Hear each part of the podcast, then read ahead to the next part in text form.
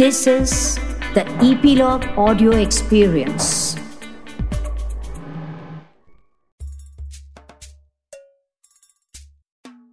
एक था लड़का, मन चला और मस्त मौला, पर वैसे था बहुत ही सीधा, सच्चा और भोला दिन में सपने देखना थी उसकी अनोखी आदत, यही ख्याली पुलाव पैदा कर देते नई गुदगुदाती हरकत माँ डांट कर कहती तो कुछ काम कर, कुछ धाम कर मगर उसकी बेफिक्री बातें कहाँ टिकने देती किसी नौकरी पर?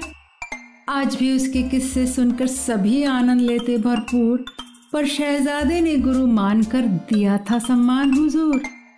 हैरान भी होते लोग, कभी तो उड़ाते खिल्ली। धीरे धीरे सभी उसे कहने लगे, शेख चिल्ली। मैं सुनीता मालपानी, आई हूँ लेकर शेख चिल्ली की कहानियों का पिटारा। इन कहानियों को बच्चों के साथ सुनकर अपने बचपन की यादें ताज़ा कीजिए। मस्त मौला शेख चिल्ली की कहानियाँ आप सुन सकते हैं ईपीलॉग मीडिया वेबसाइट से सभी लीडिंग पॉडकास्ट स्टेशन पर।